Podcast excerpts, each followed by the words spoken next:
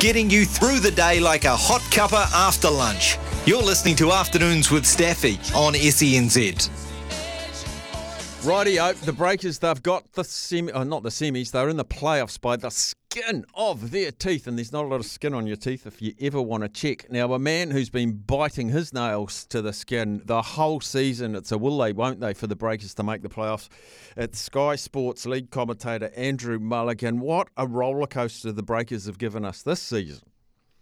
Oh, man, honestly, Steffi, uh, Uluc, he is the ESPN writer. Um, he's like an insider for the league, and he, this Aussie, and he said he said it best. He said it's the best team that never was, and it, it sums their season up. Like they have a stacked roster on paper, but they cannot get them on the floor for sustained periods of time together. And Mody Maor listed off the, the injuries that they've contended with. Every team in every sport gets injuries. It's a given. These are just the facts, as Mody said and they just haven't been able to have the full complement of talent, and they probably won't um, for how long this playoff run goes for. It could be one game, it could be several. They could win the title. It could be an amazing fairy tale story for them. Yeah, because I've got down here a question to ask you. Is this their most up and down season? I haven't watched every game, but I've watched them and they've been brilliant. And I've watched them and they've been terrible. Um, they haven't had that consistency line at all. No, no, and they haven't won like a, a, back-to-back double weekend where they, you know, play away odd, then play home, or play home and then play away like a Friday, Sunday, or a Thursday, Saturday. They just haven't been able to string those wins together over that period of time. They won four in a row over the Christmas New Year period, and that's when I think that basically saved their season. Mm. Um, they they used that win, and because then they dropped three straight, but then they managed just to pick up wins uh, after a loss, and that got them into the playoffs. So that second half of the season really is where they're at um, now as a result. Because what, what really undid them was that the one and three beginning where they came, they started the season, had to go and play in the NBA preseason, came back. Mody Maor, I think it's fair to say he hated the fact that they had to go and play the NBA preseason games. Mm. It just didn't give them an opportunity um, when they get together in September and play the preseason get organised, and then have to go to the States. And therefore, they're playing catch up during their schedule, and which condenses their schedule even more. Um, same with the Cairns Taipans. They went away. They're not even in the playoffs. They had a pretty good roster themselves, and things just weren't working out for them. Luckily for the Breakers, they're in the playoffs, and they, they it is arguably their most up and down season over the last ten years that I can remember. I mean, they won a championship in 2015. They won, you know, won the right to play in the playoffs in 2018. They lost to Melbourne United in the semi-final series. But for up and down roller coaster ride, this has been the most thrilling and disappointing at the same time. uh, we, we, uh, for for people who are involved with the club and fans around the club as well. The games I have tuned in and watched, and I watched their last two games. The the fandom within the stadium, it's still there. It's still vibrant. It's big, big crowds. But I feel like the conversation away from the court and away from game nights, not inside the stadium, but around the general sporting public, it hasn't been there this year for the Breakers. And I feel like it's a little bit more than just they haven't been as dominant this year because and I'm sort of branching out here, the Phoenix as well, having their best season ever, not really being mm. talked about. Um, and I'm trying to figure out why, because the Breakers in the playoffs, the Phoenix at the top of the table. Is it a because the Warriors went so well last year? I'm I'm trying to figure out why. Yeah, look, I I have several theories, and I'm going big picture here, Steffi. I think it's the state of uh, sports media at the moment. It's a shrinking industry. mm. You don't see it as much on the front page when you, or the home pages, I should say. Now, certainly no one under the age of 65 is reading a newspaper um, or buying one for that matter. Um, I, I, really do think it's the coverage, and clicks just aren't. Sport isn't getting clicks anymore for the, the main sites, and I, I can guarantee weather is the main main driver of weather road rage, and maybe um, how to stay cool at night in Auckland. Um, it's probably getting the most clicks for the Herald uh, over the last couple of months. But I, I think it's I think it's gen- genuinely the state of our sports media, not through the lack of um, people doing a great job. It's no, it's just shrinking. And I, you know, the Phoenix are, are doing a fantastic job, but they're based in Wellington, Steffi. Mm. And you know, you know, when they came here to Eden Park, they got a great crowd. Was it they play in Eden Park or they play at Mount Smart? I can't remember actually off the top of my head. But this Auckland franchise come into the A League is going to cause problems for the Phoenix because not only are they having to contend with an Auckland biased sports media because that's where the basic, just the basic size of all the sports reporters in the country are based. They're going to have to contend with an A League side based in Auckland. Mm. Right, that's going to be a real problem. Um, yeah, and I I think for the Breakers, when they're winning consistently, uh, people are going, oh, they're going to win the title. I notice it as the commentator. Mm. People just want to talk about how the Breakers are going, and I, you know, you just take that um, as it comes. I, I mean, I love it. I'm all for people getting on bandwagons.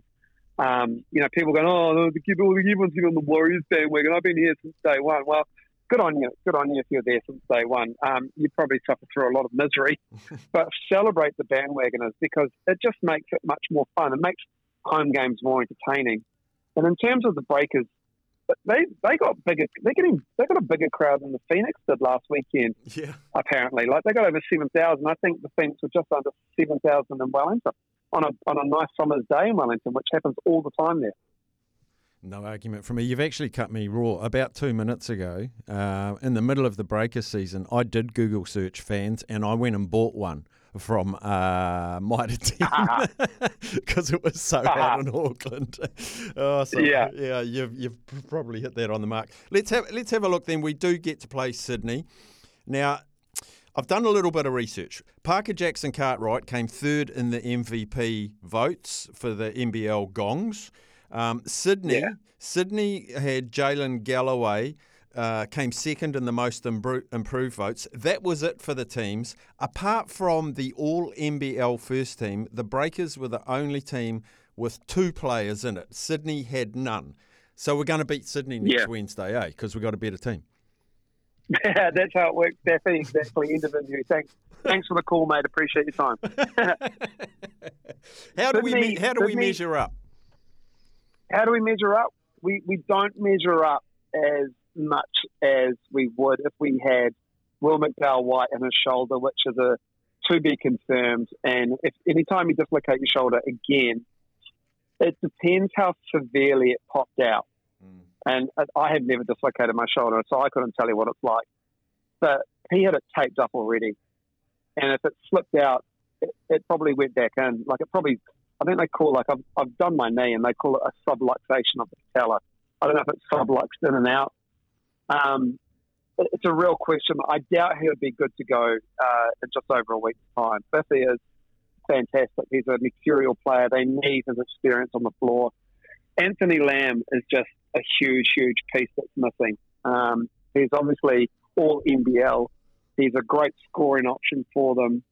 Parker Jackson Cartwright in the, the games that Anthony Lamb has missed has stepped up phenomenally well. Other guys have to step up as well, and they have, not to the extent that it'll cover for Anthony Lamb, but they've done a great job. Mody Maor and his coaching staff do have an extended period of time now where they can organise themselves and focus in on the Sydney Kings side, side, who have just they have amazing talent. They just have been really inconsistent, and even some NBL analysts have said there's something up with that team. There's something there's something that stinks about that team. Mm. Has been some of the language used. Uh, they've got yeah, they've got Jalen Galloway. They've got Denzel Valentine. They've got Jonah Bolden. They've got Jordan Hunt. They've got these big long guys who have been a handful for teams, and the Breakers haven't been a really good defensive team this season like they had last season. They haven't been able to grab any rebounds. Usually, in most games, where they win or lose, they lose the rebound count. Like they just haven't been able to box out. They have been able to shoot the ball really well. But the Sydney Kings team, you know what? They've probably gone through their rough patch. They made the postseason, and now they're dangerous.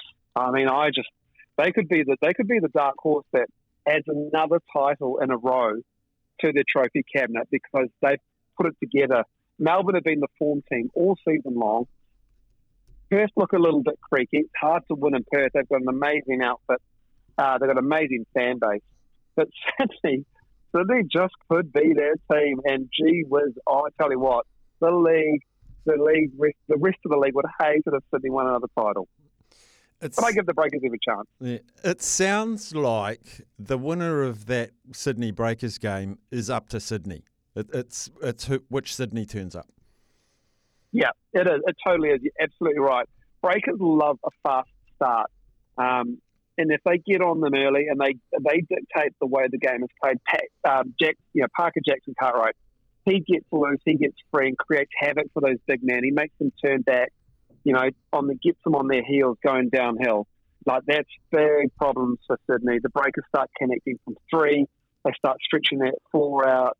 That will actually give them problems, and they just need a concerted rebound effort. I could easily see the breakers picking up this W. I mean, they were they were up seven with five six minutes to go in game five last year, and that was a better Sydney Kings team that we're seeing today. Mm. Lastly, uh, have to talk about Tom Abercrombie. Um, I'm going to give you a hypothetical scenario, okay? Um, yep. Tom's getting married. You're his best man, and tell his new in-laws what they are getting as a person in Tom Abercrombie. Well, I'll tell you what, they're probably getting the most uh, respected person that New Zealand basketball has ever produced. They're getting a diligent son in law, somebody who will always be there for their family, and someone who is committed to a relationship that will never ever go missing in any big moment. And that probably sums them up the best that I can think of. He is a, an exceptional human being. He's a great father to his three kids who, through a different uh, amount of reasons, are all very high needs. Um, and he is uh, a, a, super, super beautiful human being that is uh, a credit to his um, parents and his brother and his sister. Yeah, beautifully put, Miles. Um, do you get to a go... lot like a lot like my family talks about me, actually, Steffi. Yeah, I, I just felt like that was what your wife, how she would describe you. Um, you know, it's just just just a beautiful, beautiful man. Do you go to Sydney and call this very important game? I do not. I didn't even get to go to Game Five last year, Steffi. I'd I'd love to go. Um, I, hopefully somebody at Sky is listening and they could put Casey and I on the call and do it. We can do it off tube. Um, I'm not too sure what actually the broadcast agreement is with NBL and ESPN. I know that they put the Breakers away games on Sky Sport, but I'd love to call that game. It'll be do or die, obviously, because the winner goes on, but the loser they do not get a second life as the player the game uh, the three four game does. Mm. So the loser plays the winner of the Breakers and the uh, and the Sydney Kings. So it could be Tasmania, it could be Illawarra, but Wednesday night it is all on for 14. Mm, absolutely brilliant. Maltz, really appreciate your time as always, buddy. Let's hope um, we can talk again before the end of the season and the and the war uh, the Warriors, the Breakers are still in the conversation. And up the Phoenix.